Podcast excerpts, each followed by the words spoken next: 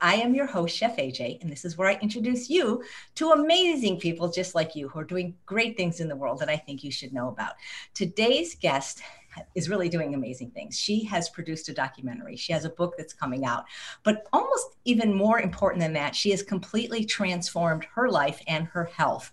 And you're going to hear about this today. Please welcome Dr. Saray Stancic. Thank you so much for talking to us today because you have one of the most incredible stories of healing that I've heard.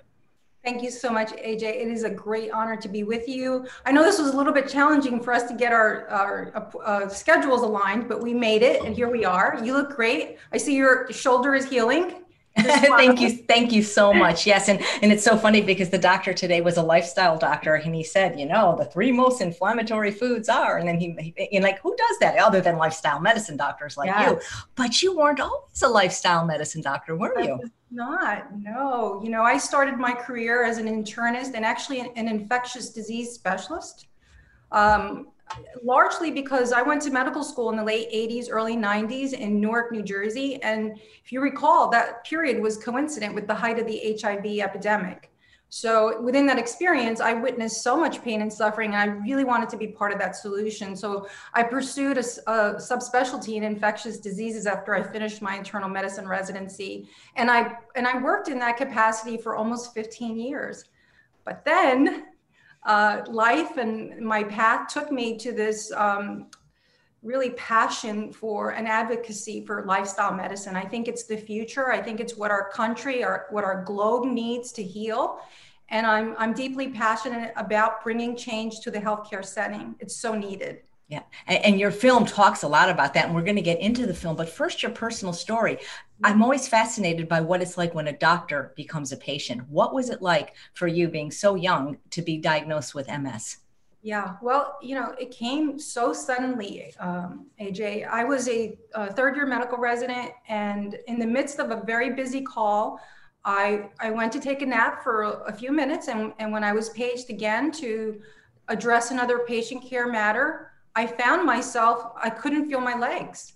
It happened that abruptly, that acutely. I mean, I, I literally walked into the hospital that morning feeling just fine, uh, vibrant, and and and you know, healthy young woman. And and just like that, everything changed. I was brought to the emergency room, and uh, MRI of my brain and spinal cord confirmed a diagnosis of multiple sclerosis, and my life changed just like that. And it felt as if the end was the here and uh, like the fo- the floor had fallen out from under me it was a, it was really traumatic what, what did your doctor tell you and what did he say you could expect for your future at that time yeah. So when when he came to see me in, in the hospital room, he said to me, you know, the disease burden is really quite high. There's a lot of damage in your brain and spinal cord. And um, he said to me, I, I think you have to be realistic and plan for the worst he said there's a good chance that within 10 to 20 years you will require a real a wheelchair. And um, very tough words to hear when you're 28 years old and when you expect like your life is just beginning. I had just dedicated my entire you know early to, to, to, studying right? I was in college and medical school and residency and felt you know i was working hard for so many years. And now it, at this point i was expecting all of that hard work to to bear fruit. And and now uh, it was it was all coming to an end. And so he told me, though, remarkably, that at the time in 1995, he said to me, "You're actually lucky to have been diagnosed in this in this period because we just had the first drug approved by the FDA for multiple sclerosis, and it was a medication called Betaseron." And he told me it was very, very important that I start this medicine right away to slow the progression of the disease so that I could, you know, reduce uh, or improve my likelihood that I could remain able-bodied longer. So he he did tell me that the medicine, although it was quite effective, that it was it was not going to be easy. He told me it was a drug that I would have to inject every day. And I when I asked him for how long, he said for the rest of your life he said it was a medication that had a significant side effect profile that included fever, chills, muscle aches and pains, nausea, vomiting, diarrhea, anorexia, insomnia, injection site reactions, depression, and suicidal thoughts, to name just a few. But he said to me, don't worry because I know exactly what to do to reduce the likelihood that you'll ever experience those side effects. So I was eager to hear what he had to say.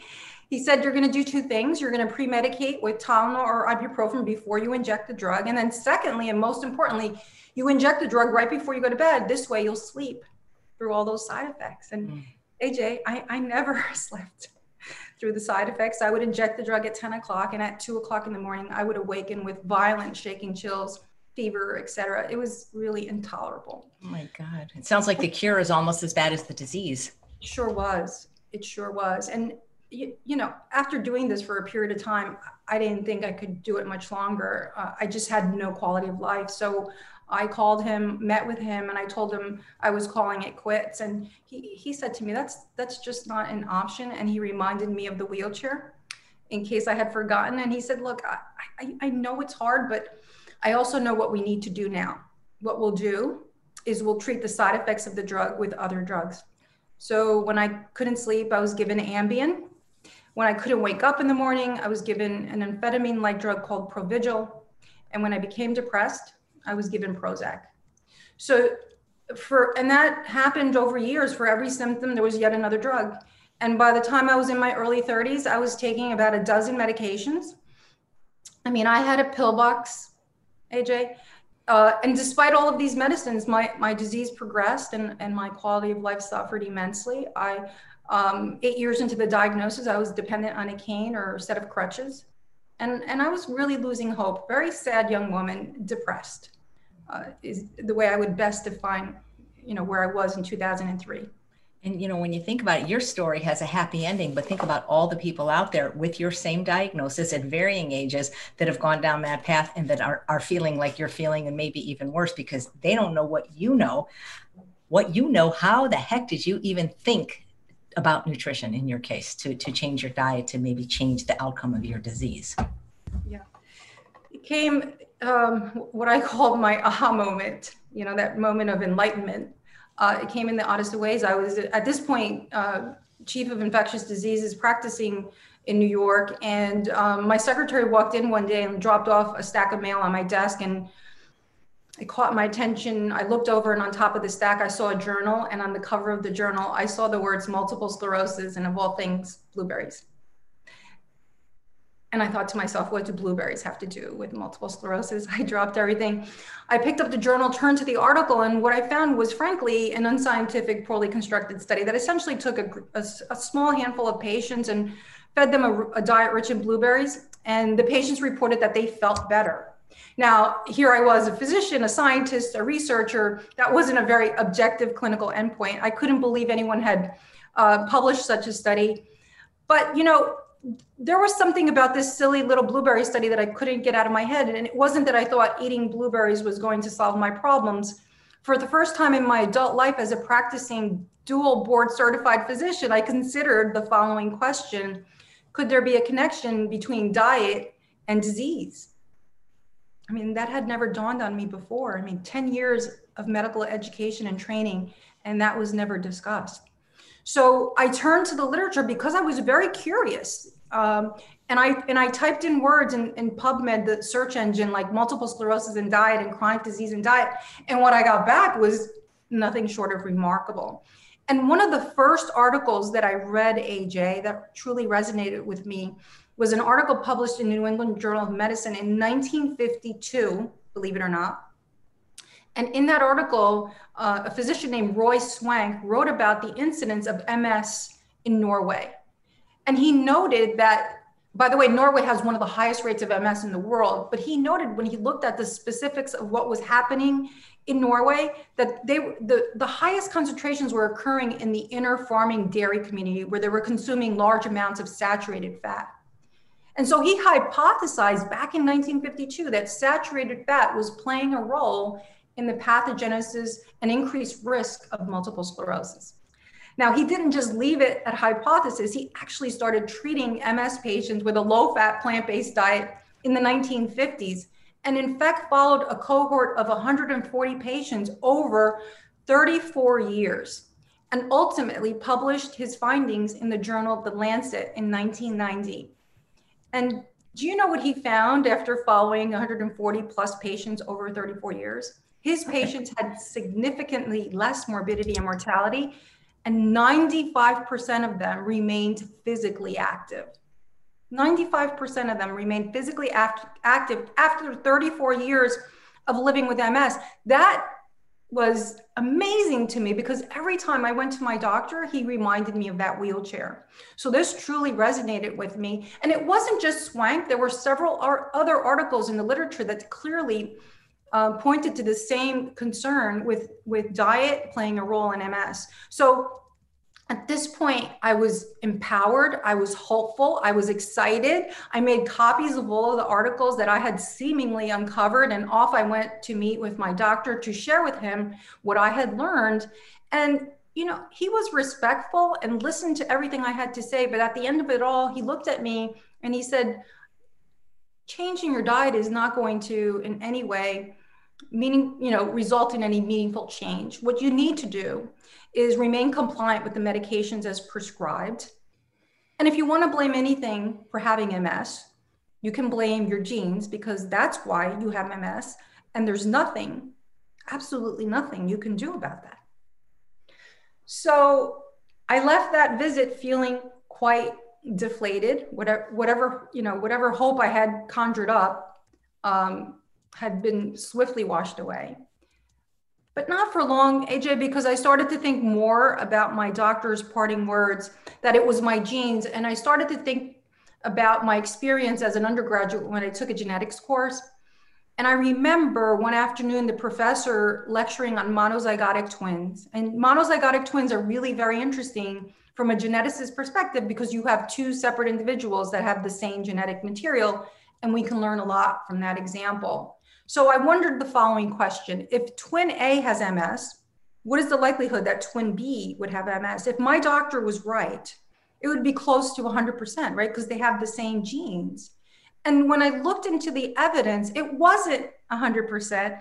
It wasn't even 50%. It was closer to 14 to 30% some of that hope I had lost began to seep back in because what did this tell me? It told me that it wasn't just my genes, that there were indeed other variables.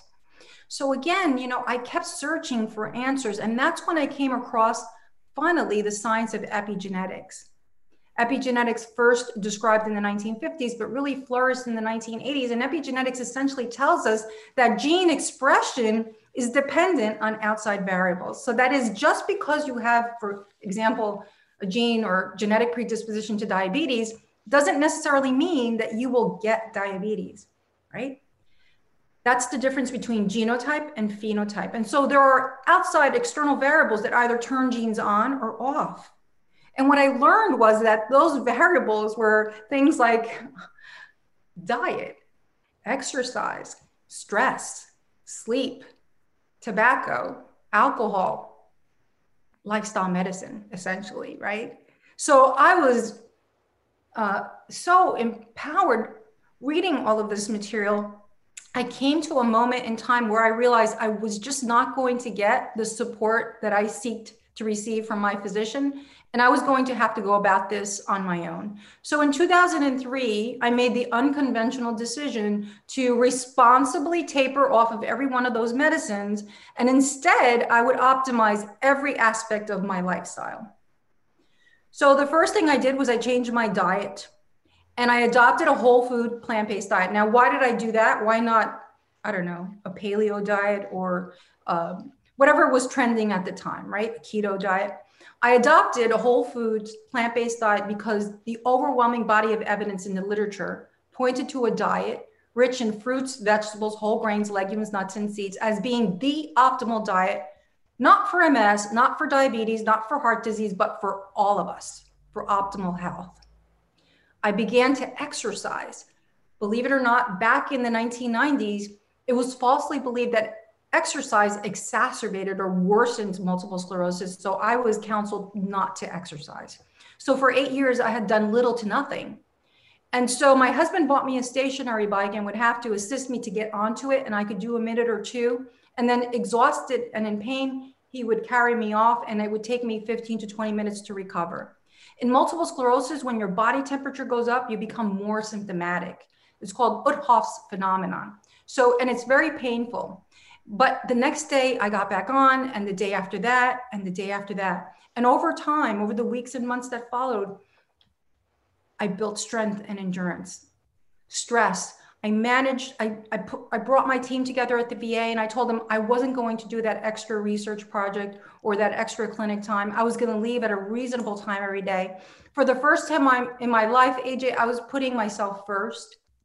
I learned how to sleep I was addicted to Ambien and Ativan, all the medications that I had been given to manage my sleep cycles. And I learned and understood sleep physiology. I studied it. I created an effective sleep environment in my home. And I learned how to sleep. And that was one of the most powerful um, changes that, that in my life because sleeping properly is such an important part of overall well-being. And it didn't happen in a week and it didn't happen in a month, but I started to feel better.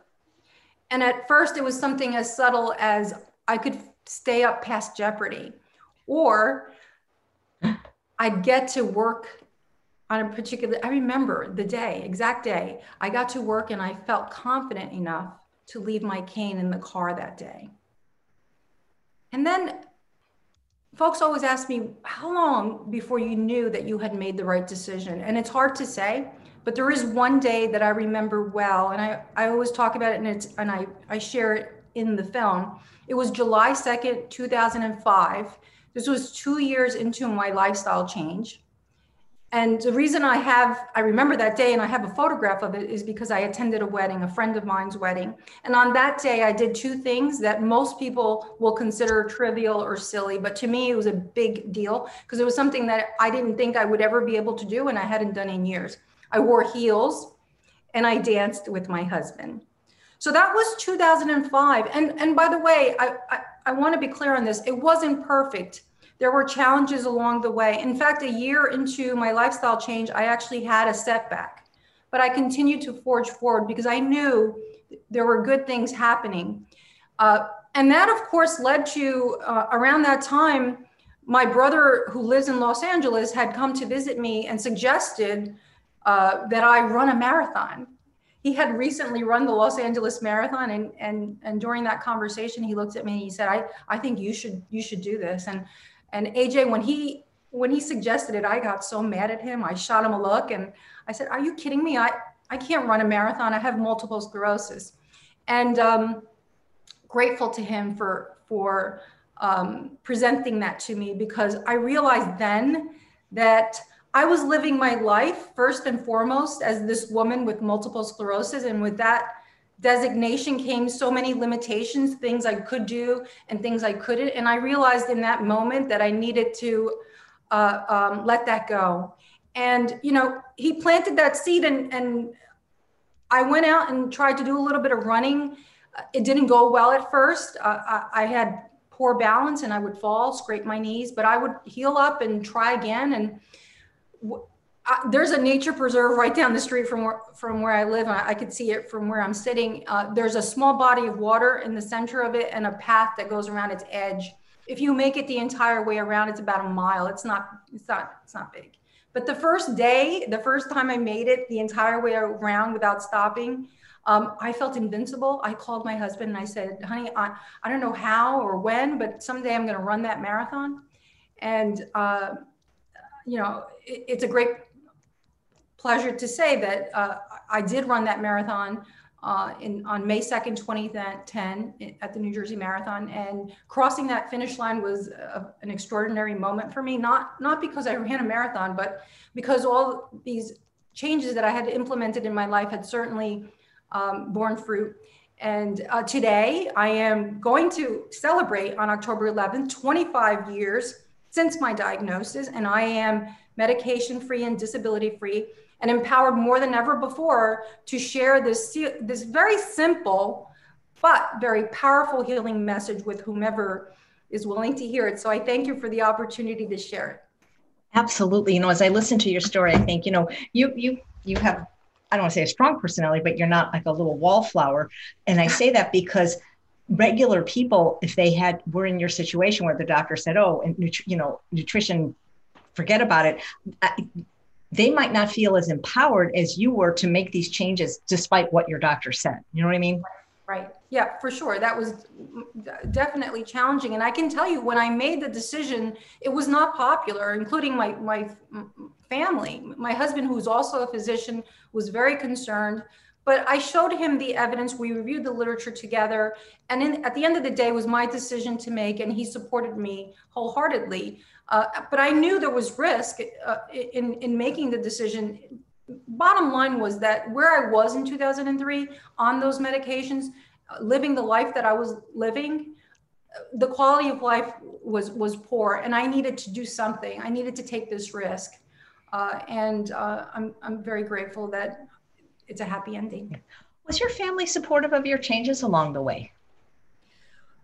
Uh, yes, in well, like, like I said, my, for example, my mother was very, very concerned uh, that uh, I was putting myself at risk. But uh, she, when she asked questions, I offered her the information and helped her to understand that I was making this was a very carefully, well thought out plan. It wasn't something that I just decided overnight. I, I considered all the options, including the disease modifying therapy that I was on. Uh, and ultimately, uh, I felt that this was the best decision for me. Now, it may not be for everyone. And, and again, I am not saying, uh, allowing me to be clear that medication is the devil. Medication has a role, and I, and I never tell MS patients not to take medication. And, and remember also, the world in which we live in today is much different than the one in which I lived in when I was first diagnosed, where we had one drug approved by the FDA. We now have I think more than a dozen medications. So there's variety and there are options available. And the other thing is that multiple sclerosis is a disease that is uh, different in everyone, right? Uh, it's it has a different course in, in every patient. So I think it's it's very important. I'm certainly not saying MS patients should abandon uh, their conventional therapeutic approach. What I'm saying is that if you just take a disease modifying therapy and you don't address these all important lifestyle behaviors then you're you're compromising your ability to best to live to your greatest potential. Because guess what? Just because you have ms doesn't mean that you're protected from developing heart disease or diabetes or breast cancer or alzheimer's disease. The wonderful thing about lifestyle medicine the prescription is that it's the same for everybody. I counsel my diabetics and my MS patients and my heart disease patients the same way, right? We all want to optimize every aspect of our lifestyle so that we can age gracefully so we don't end up, you know, what we see typically in our country is that bookend in the nursing home for a few years, suffering, demented, contracted, uh, uh, and confused and suffering and and that's terrible for the patient. It's terrible for the for the patient's family who has to witness it. So what we want to do this idea of lifestyle medicine and this movement that uh, i'm very hopeful is overcoming our country and our globe is this idea of empowering the patient so that he or she can improve the quality of their life. And again age gracefully. My hope for everyone for every one of us is that we live to that ripe, ripe old age of 98 or 102. And on that last day, we spend a beautiful day with our family and friends. We share a colorful plant-based meal, lots of love in that last in that last moment. Go to bed and pass peacefully. That's my hope for all of us. We don't have to have that bookend of pain and suffering. We have the knowledge and understanding today to largely um, offer patients that advice to support their their their personal health. Yeah, I, I agree. So Libby wants to know if you take any MS medications today. And Marcy says, did you have any detoxing or any leftover side effects from all the years that you were on synthetic medication? Yes. So the first question, am I on any MS medications today? I do not take any medication for anything. Uh, and, and as I said, it'll be 25 years this October 11th. And you know what I'm going to do on October 11th on the 25th anniversary? I'm going to walk 25 miles. So I feel so happy and proud of that. The second question was Do I, I'm sorry, what was the second question? Did you have any detox or side effects coming off all the medications you had been on for so long? I, I didn't, I, but I tapered off of them very carefully. Uh, and so I, in large part, well, I, I can say this, uh, and, and I want to make this point um, that certainly in the beginning, for example, when I, when I came off the, the Ambien, we'll use that example, it was very difficult for, for weeks and months. I had insomnia and I had to work through that. So yes, there were there were some challenges there. Uh, neuropathy in my bladder. So I was taking medication. Uh, multiple sclerosis can affect your bladder. Um, I experienced numbness and weakness in my in my legs. And when I came off some of the medications like gabapentin that were that I used to manage the, the pain from that neuropathy, yes, I experienced um, those side effects. But you know, it's funny. It's been so many years that I, I had to think back. So Margie, thank you for bringing me back and reminding me. I had forgotten. But yes, there were no no question. Those first few years were very challenging, and also important for me to say this. I never claimed to be cured of MS. I have a lot of respect for this disease. Uh, I manage it daily everything that I prescribe to my patients, I practice myself. Uh, I engage in physical activity every day for at least 60 minutes. I eat a plant based diet 100%. Um, I practice meditation every day or prayer. Uh, I, I, don't smoke. I don't drink. Uh, I I manage um, my time effectively. I don't, you know, I don't work late into the day. Oh, my sleep is very regimented. I go to bed at nine o'clock and I wake up at five o'clock every day. There's eight hours of beautiful sleep. Uh, and I don't play around with that. Now, if I were to decide that, you know, I don't need eight hours, I'm going to go with five. Uh, I, I'm going to maybe skip breakfast or I'm going to, I'm going to start doing, then I'm going to get into trouble. I know that. So I don't mess around. So I'm very strict about about my lifestyle. I've been managing this de- disease for 25 years. I know it well, but I also respect it. So I don't mess around. Uh, and I don't know. Maybe in in five years something will happen. I don't know. But I can tell you today, in this moment, I feel great. And I'm all about mindfulness and I'm all about living in the moment. I'm not worrying about tomorrow. Right now, I'm with my friend Chef AJ and we're having a nice conversation and I feel great. Great. Well, thank you. And, and Dr. Uh, Bukhari is watching this and he goes, 25 years medication free, exclamation mark. And people are commenting how beautiful you are and which actress you remind them. And do people tell you you look like Sandra Bullock or Kate Jackson? Everybody's thinking you're just so. Oh pretty. my goodness. No, but I love that. thank you. And what I love, and I have to acknowledge, Suara, thank you for so much for the super chat donation and the kind comment. We need more human beings like Chef AJ and like Dr. Stancic for sure, and like Dr. Bukhari, who's watching. So I'd love to talk about your documentary that's available now on Amazon. It's fantastic. I watched it twice. The first time just as an audience member, and the second time as somebody I knew I was going to talk to you about this show to, to make up questions. Code Blue is the name of it. When did you make it? When did it come out? And what gave you the idea to, to, to produce a documentary? Right. Well, it was a five year journey. So we started in 2015. The film was released on May 26th, officially 2020. Um, why did I make a documentary? Because when, when I look at my experience retrospectively, so 10 years of medical education, and I didn't learn anything about the most important intervention available to us, the most important intervention that changed the course of my life. And I needed to understand why. Why don't medical students learn this in medical school? And I needed to act in some way, in some fashion, to shed light on this lapse. So, right, that that's the the dream of the documentarian is to shed light on a cause in hopes that we can inspire the masses to create change. I mean, we need change.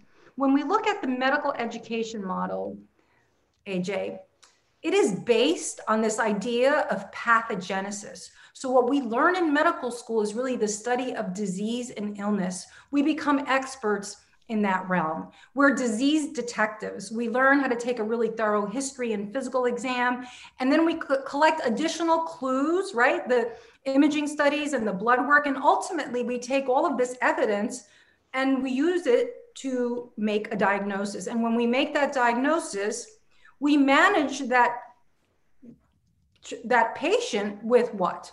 a pharmaceutical agent, a procedure, or a surgical intervention. That's what we learn in medical school. And all of that, the idea of pathogenesis is incredibly important and should be part of the experience in medical school.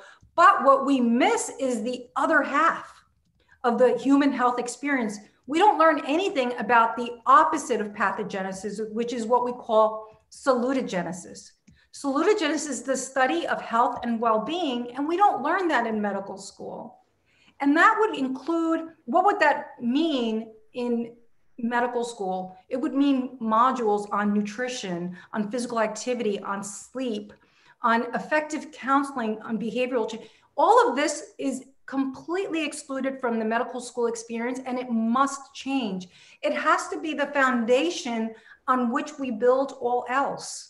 All medical students should have this foundation of salutogenesis and then pathogenesis built on that. And by the way, I keep saying medical school, but I'm talking about all healthcare professionals, nursing school. I'm talking about anyone who's part of the healthcare uh, experience. And, and if we have that, if we have physicians that are well skilled and understand the importance of lifestyle and understand the importance of health and well being, then I think we can make a significant, we could change the world chronic diseases, we are drowning in chronic diseases currently. Each year we see those top 10 causes of death at the CDC. And if you compare the year before this year, the most recent data, we see that seven of the top 10 killers have increased in the past year. We see obesity rates exploding in our country. You, you know, AJ, when I last, I told you over the past 15 months, I've been writing my first book. And last summer, I wrote the section on obesity for my book. And at the time, when I was doing my research, the CDC reported that obesity rates in the United States were at that time 39.8%. Just in the past couple of weeks, I've been doing the final edits on the book before it goes to print. And now the CDC, a year later, is reporting obesity rates in the country at 42.4%. In one year, obesity rates climbed by 2.6%. So if you think that the chronic disease epidemic is plateauing or slowing down, you're wrong. It is ever increasing. And when are we going to act to change it? Diabetes is another disease that is exploding in our country. When I was a medical student, rates of diabetes, 2%. We're now brushing past 10%. And the CDC predicts that by 2050, by the time my son is my age, obesity rates in this country will surpass 30%. AJ, we can't, it's unsustainable. Something we're doing in clinical medicine isn't working despite all of the advances, the medical technology, the bioengineering, one drug approved after another. And, our, and we're drowning in this chronic disease epidemic. And we need to redefine our approach to healthcare because what we're doing today isn't working. And so, in large part, that's why I made the film because I wanted to shed light on this lapse and bring it to the American public. And by the way, it's not just the American public, this is a global issue of concern. And I think now is a, a very important period in our history. And I say that because we have this universal attention to a healthcare topic. And of course, I'm referring to the coronavirus pandemic, which began in January in our country when the first case was diagnosed in Washington state in a gentleman who had returned on a business trip from Wuhan, China. China. And ever since that first case came in, our world has been turned upside down. We have gone through a very difficult period. We have lost now, I think the most recent count, as much as 170,000 Americans. But importantly, this coronavirus pandemic has intersected in a very important way with the chronic disease epidemic. And we learned that, or we've had inklings or understanding of that with the Chinese data and the Italian data. But just in June, the CDC reported in, the, in a morbidity and mortality report that looking at the surveillance data in the Americans who had coronavirus, and what they reported was, I think, striking. If you had a pre existing chronic disease at the time that you were infected with the virus, you are six times more likely to be hospitalized and 12 times more likely to die. This pandemic has really placed emphasis and has shined a big bright light on how vulnerable we are, how susceptible we are. And it is now in this moment of pain and suffering that we must acknowledge that we have to act now. Change must come to our healthcare setting. We must educate and empower our patients uh, because it's not only the heart disease that leads to the heart attack in 20 or 30 years, but it's the heart disease that leads to the acute death from coronavirus. And, and, I, and I pray that this is the silver lining, that this is our call to action, that, um, that my film resonates with audiences across the country and, and the globe, that we need to come together and, and uh, into a room, bring all the, the stakeholders, and, and let's talk about what we need to do to bring change to this healthcare uh, setting so that we can serve our communities most effectively.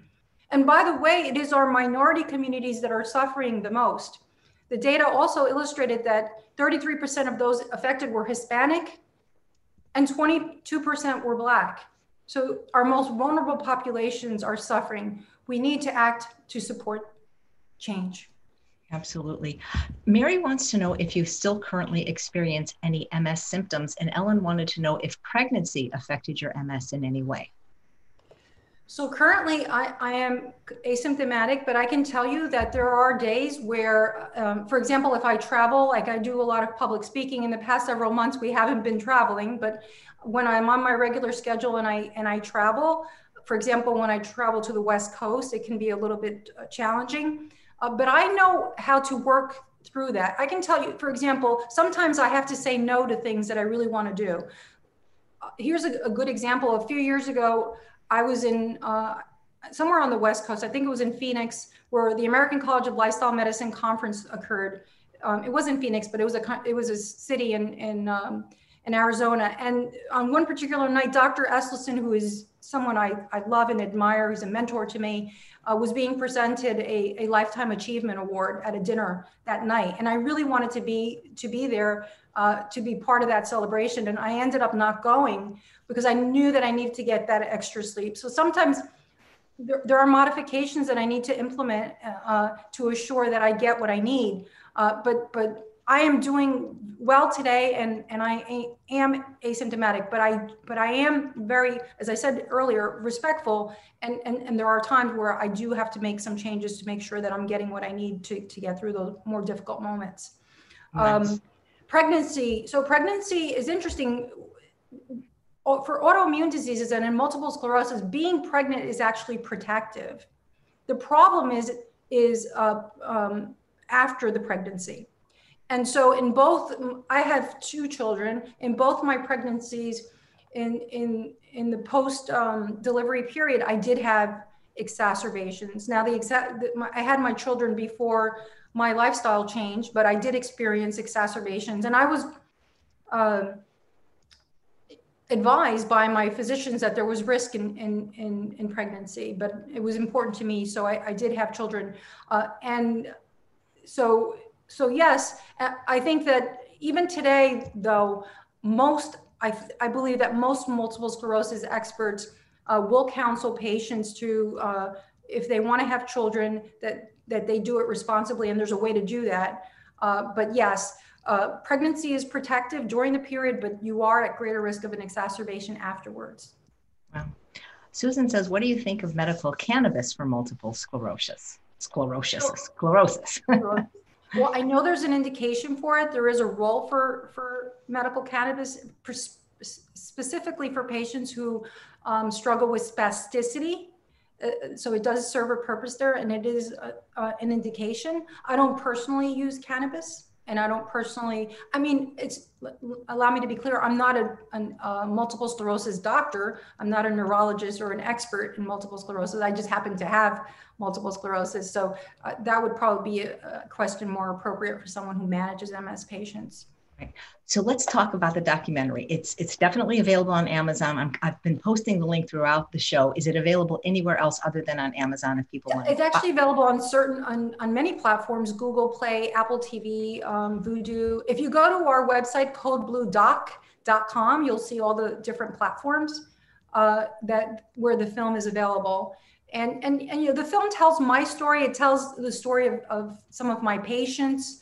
Uh, it, it tells, and it, and it sort of takes me on a journey to really um, meet with experts across the country like Colin Campbell and Caldwell Esselstyn and, and uh, Dean Ornish, all, all, who have done remarkable and important work over uh, several decades. It's, and it's, it's so interesting, AJ, you, you know, I never knew about any of these physicians because I wasn't familiar with them in my in my traditional training. It wasn't until I, I came to know that, uh, for example, Dr. Ornish has been doing work in, in heart disease for, for 30, 40 years, and, and I wasn't familiar with it.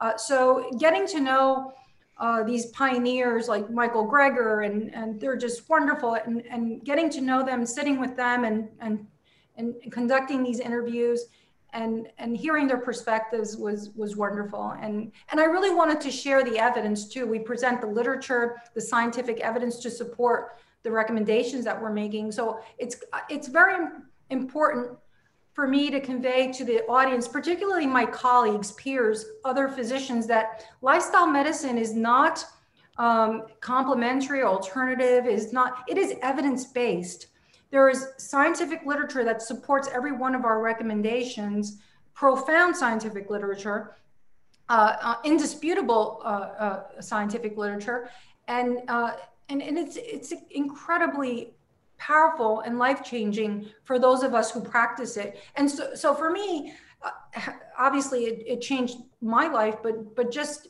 being able to empower patients and witnessing their changes like for example, Kelly, the young lady who's featured in the film with multiple sclerosis, when she initially came to see me, she came to see me because she was newly diagnosed with MS, but at the time she was also obese and pre-diabetic and hypertensive. And, and um, I said to her, I understand you're worried about the MS, but what about this other stuff? The good news is that lifestyle changes that we implemented to serve her MS also reversed her prediabetes, reversed her hypertension. She she lost 80 pounds. She now has uh, an ideal body weight, and she has so much energy and, and, and is so eager to share her experience. She's always po- posting uh, images and uh, on Facebook and on social media, sharing, sort of paying it forward, which is wonderful. I think that's one of the other beauties of lifestyle medicine and plant-based lifestyle is that it is infectious in the sense that you feel so good that you want to share it with as many people as possible because you want them to feel just as good. So uh, it's all it's all it's all good news. You know i loved your film and you had the who's who's of plant-based royalty in there everyone from dr ornish to dr esselstyn. But i think my favorite part were the doctors that are as of yet not known, the medical students. Talk about that part because you actually introduced me to them and they're going to be on the show. That was phenomenal. I had never heard of that medical school and what they're doing. Uh, well, the University of South Carolina is, a, is an extraordinary institution. This is a medical school, AJ, that is built on the principles of lifestyle medicine. And the architect there is Dr. Jennifer Trilk, that I think you're going to interview sometime soon. She is an amazing woman who's really just built the ideal setting. She's built the medical school of the future. Uh, this is what I hope every medical school uh, morphs into because what she's done is just um, near a miracle. Really, I, I, when I walk around that medical school, I just feel so happy and so proud that this exists. And she's showing us that we, yes, we can train doctors to be happy and healthy themselves the first thing she says to these kids when they get in day one is, You will be your first patient. And I think that's such an important lesson.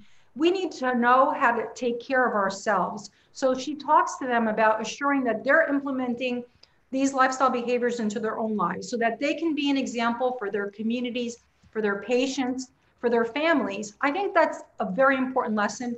There's a scene in the film where where it, we're cooking and they're all wearing these chef hats and it looks like a cooking school it looks like a culinary school and it's a medical school and it, it's just a joyful setting you see them learning they're excited about what they're doing and she's producing doctors that uh, are equipped have the knowledge and understanding the skill set to go out into the world and combat the chronic disease epidemic at its root, right? So that the, they're not just treating the symptoms of diabetes, they're getting down to the root cause uh, the, uh, of the chronic disease. That's the difference. And, and so the medical school has now been in existence. I think it'll be, this is its sixth year. And they're graduating these young men and women that are going out into the world and creating change wherever they go. The other group of medical students are my my students from Rutgers, New Jersey Medical School, and one of the students that is featured in the film is uh, Saul Batista. Actually, it's now Dr. Saul Batista. When we made the film, he was a medical student at the time. And I met Saul right before he started medical school. He came to visit me at my practice, like just showed up, and he said, Dr. S, I'm going to start medical school in August, and I know I'm not going to learn what you do when I'm in medical school. So, can you please support me and mentor me? So, that was in August of 2015. And um, of course, it was an honor to, to, to have him visit me. We started a lifestyle medicine interest group at Rutgers, New Jersey Medical School, and we spread lifestyle medicine at that medical school. And today, it's been now uh, six years, uh, and he's a second year medical resident at the University of South Carolina, where Dr. Trilk is. So he's now a um, second year medical resident, and he's mentoring interns and medical students. And soon he'll be an attending physician, and he'll be out there uh, in charge. And that's what we need. And that's what's really exciting for me, AJ, is to see my students graduating and becoming leaders in their in their um, part of the world. And and this is spreading. There's a movement. No doubt there's a movement and it's growing. And we have these enlightened uh, young physicians that are really just passionate about getting this message out and about creating change. So i think the future is bright. Uh, and and many of my peers are learning and they're learning about this. Even though we didn't learn it when we were in medical school when they hear about it, just today, I, I, received an email from a physician in Pittsburgh, Pennsylvania, who told me I saw Code Blue five times. I loved it. I don't know anything about lifestyle medicine. I didn't know this, but I'm going to learn. I'm inspired by the film. I'm going to attend the next lifestyle medicine conference. I'm going to read about nutrition. I'm going to educate myself. Thank you for that inspiration. So when I get email like that, it means everything to me. And and I and I know the movement is growing. Well, it sounds like your protege is somebody I need to meet to have on this show because he sounds oh, amazing. You have to meet Dr. Batista. You will love him. He's a, an extraordinary young man. Right. So we have a question. Oh, gosh, the feed moves so quickly. It's from Nan. And she says, Is there anything different you would recommend to someone who is at the secondary progressive MS state who has not found any benefits from whole food plant based eating? And she says she eats an SOS free whole food plant based diet. She's in a wheelchair. Yeah. So secondary progressive, so there are different uh, stages to multiple sclerosis. There are different types. So re- there's relapsing remitting, which is typically where patients begin and and there's primary progressive where uh, relapsing remitting is you have an exacerbation, you get better, you have an exacerbation, so it waxes and wanes. Uh, primary progressive, it, you get diagnosed and you and you you have an event and it never gets better.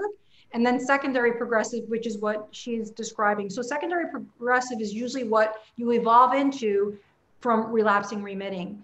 So we know based on Swank's work that this approach, this lifestyle medicine approach is most effective when it's implemented very early on in disease. So when there's significant damage, um, there may be some irreversibility. But with all of that said, even in anybody's setting, it's not just, and by the way, it's not just diet, right? It's all aspects of lifestyle. And, and those are the topics that I cover in my book. There are what I call six spokes to the lifestyle medicine wheel. And, and so I address all of those. And, and again, that's diet, it's exercise, it's stress, it's sleep, it's substance abuse issues, and then the importance of social connectedness. So for that person who asked the question, I would want her to assure that she's addressing all aspects of lifestyle. So it might be a good idea for her to see a lifestyle medicine physician and really review her whole case in totality and address every aspect uh, of her healthcare. uh, in, in, hopes that it could serve her and, and allow her to improve some of her quality of life. Great, thank you. I'd like to talk about your book. It comes out in January of 2021. Forward is by Dean Ornish. It's called What's Missing from Medicine Six Lifestyle Changes to Overcome Chronic Illness. What is missing from medicine? Well, everything we just talked about. So, when I, you know, it's funny, when I think of my experience uh, over those 10 years of training of medical education, I almost see it as this big jigsaw puzzle with a thousand pieces, you know? And each experience I had, every course that I took, every patient that I encountered, every you know mentor, educator that I encountered, each each one of those experiences, AJ gave me another piece of that puzzle. And as I moved along my training, I pieced these puzzle pieces together. And the hope, of course, was that at the end, I would have this comprehensive image allowing me to have all the tools I needed to go out into the world and practice as an attending, fully trained, board certified physician. In retrospect, I realized that when I graduated from all of my training, there were so many missing pieces to that puzzle, and I didn't know it. It wasn't until later that I realized that my training as a physician had been incomplete. So it is for that reason that I named the film, what's, I mean, rather the book, what's missing from medicine because these are the missing pieces. This is what I had to learn after my training. And it is speaking to the power that lies behind lifestyle. And it speaks to the evidence that supports the recommendation. This is not, this book is not my subjective opinion. I didn't pull this out of the air. Everything that I speak to in the book is supported by evidence in the literature. And I think that's so important. Uh, and I'm so excited about the film, I mean, about the book because it's, it's a simply it's simply uh, a conversation between myself and the reader it's just a very honest account of the way medicine the way i see it and it offers uh, from my perspective what we need to do to change it so that we can allow uh, the majority of us to live this chronic disease life. We can do it. We have the knowledge and understanding today. So it's this is my opportunity to sort of stand on that hilltop and scream and share this in hopes that it will resonate with with whomever reads it and, and, and inspire them to implement changes in their own life so that they can reap the benefits that all of us like you and i yeah. have, have already achieved. Absolutely. It's so for people that want to implement changes are you accepting new patients in new jersey? And are you a doctor that can also do telemedicine for people that are watching and inspired? Yes. Well thank you. I, I I am accepting new patients, but um, I think my ne- it's going to be a little bit of time. I'm a little bit backed up. I think my next available is sometime uh, in the late fall, uh, and I have been doing telemedicine now.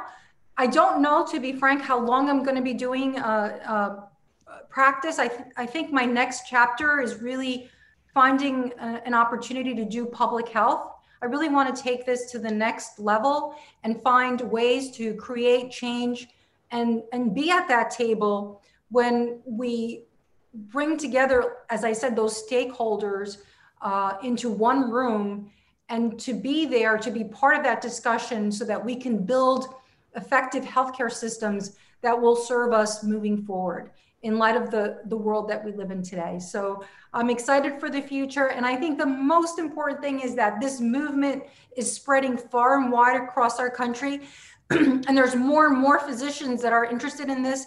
And by the way, for those who are interested in a consultation with a lifestyle medicine physician, and thank you if you're interested in, in consultation with me, but you don't have to come to me. There are lifestyle medicine physicians all over the country. It's growing. You can visit the American College of Lifestyle Medicine website put in your, your zip code and you, you'll get a listing of lifestyle medicine physicians in your part of the world. There's another website, I think it's called Plant Based Docs, where you can also find um, docs that are in your part of the world. So the good news is that uh, we are we are spreading across the country. This new generation of young medical students, young interns and residents, they get it, and they're they're so passionate about the work. Uh, so I'm excited. So we have a lot of people like Daryl Woodruff who pre-ordered your book, and many people have seen the documentary or are going to see it. Why did you call it Code Blue? Okay. So the reason I called it code blue, so do you, let me define what a code blue is, right? So a code blue is when your patient is in cardiorespiratory arrest, right? We, it's sounding the alarm. So in medicine, we call that a code blue. And when we call a code blue overhead at the hospital, we run to the, so there's a team that runs to the bedside to resuscitate that patient, right? Well, I think the healthcare system needs to be resuscitated right? So that's why I called it code blue. I think we're in trouble. I think uh, it's it's frightening where we are today. Uh, we the problem is ever growing, and we're continuing on the same path. And so this is my hope that I'm shocking my peers, the healthcare system, like wake up! It's time. We need to come together, understand that yes, we're doing a lot of good things in medicine, and let's we can celebrate our wins. But here's a big gap we are missing an opportunity here. We know how to fix it.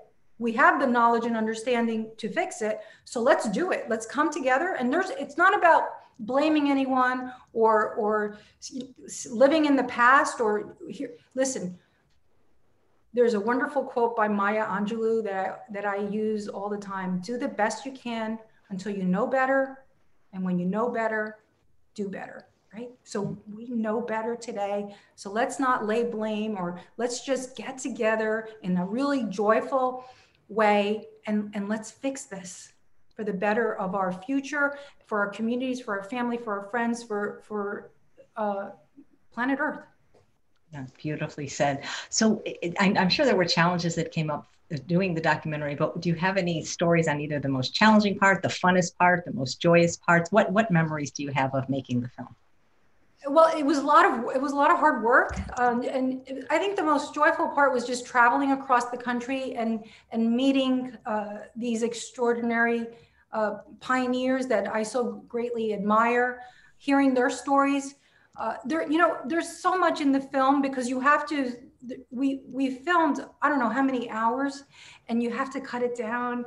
And there's so many wonderful stories that aren't included in the film that, that to me are heartbreaking. For example there was a young man uh, in boston massachusetts who had reached out to me years ago telling me that he wanted to bring and he was in eighth grade aj when he reached out to me. He wanted to bring plant-based options into the boston school system and he wanted to write to massachusetts legislation about it. And he asked me if I would write a letter supporting him as he proposed this to the legislation. Anyway, he was an eighth grader at the time. Well, this kid wrote this letter. He fought for this. He brought change to Massachusetts. It passed in their legislation. And we filmed his story. We visited with him in Boston. We met with the uh, the senator who supported uh, the legislation. It was a beautiful story. We went to the school and we saw the, the implementation of these plant-based options, but we couldn't, it, it wasn't included in the film because we just, we just couldn't. But there were so many stories that patients who um, we interviewed who changed their lives, we just couldn't fit them all in. So there are so many, there, it's almost like another film that we could potentially Make. I was going to say maybe an outtake reel or like just a bonus reel right. that people could I, buy. That would be amazing. Right. I think we need to do that because there's so many beautiful stories that are so touching that that you really want to want to share with with with the community. That is amazing. I have to take a moment acknowledge DHZ for the super chat. Thank you for your dedication and any upcoming recipe books. Yes, I have a new book coming out next month, my third book. So thank you so much for asking. Well, I'm excited for your book, and I notice it comes out in January. So maybe come back at that time and we'll talk just about the book and get a lot of people to buy it that. that. week. And come on either maybe even with your protege, or he can have his own episode because he we would love to meet him. Well, I think you should you should definitely dedicate an episode to him because you will not be disappointed. He's amazing. And then I would love us to do one together. That would be great. Well, thank you so much. I'm so glad I finally got to talk to you. And thank all of you guys for watching another episode of Chef AJ Live. Believe it or not, we have another show in one hour. We are going to be live streaming absolutely free our first gentle yoga class with Jen Shipley. So please come back in an hour. Thank you so much, Dr. Stancic. I love your work. I hope everyone will watch this film. And, and now, you know, it's sheltering. It's we can't go to the movies anyway. So this is perfect. Thank you so much. Take care. Bye bye.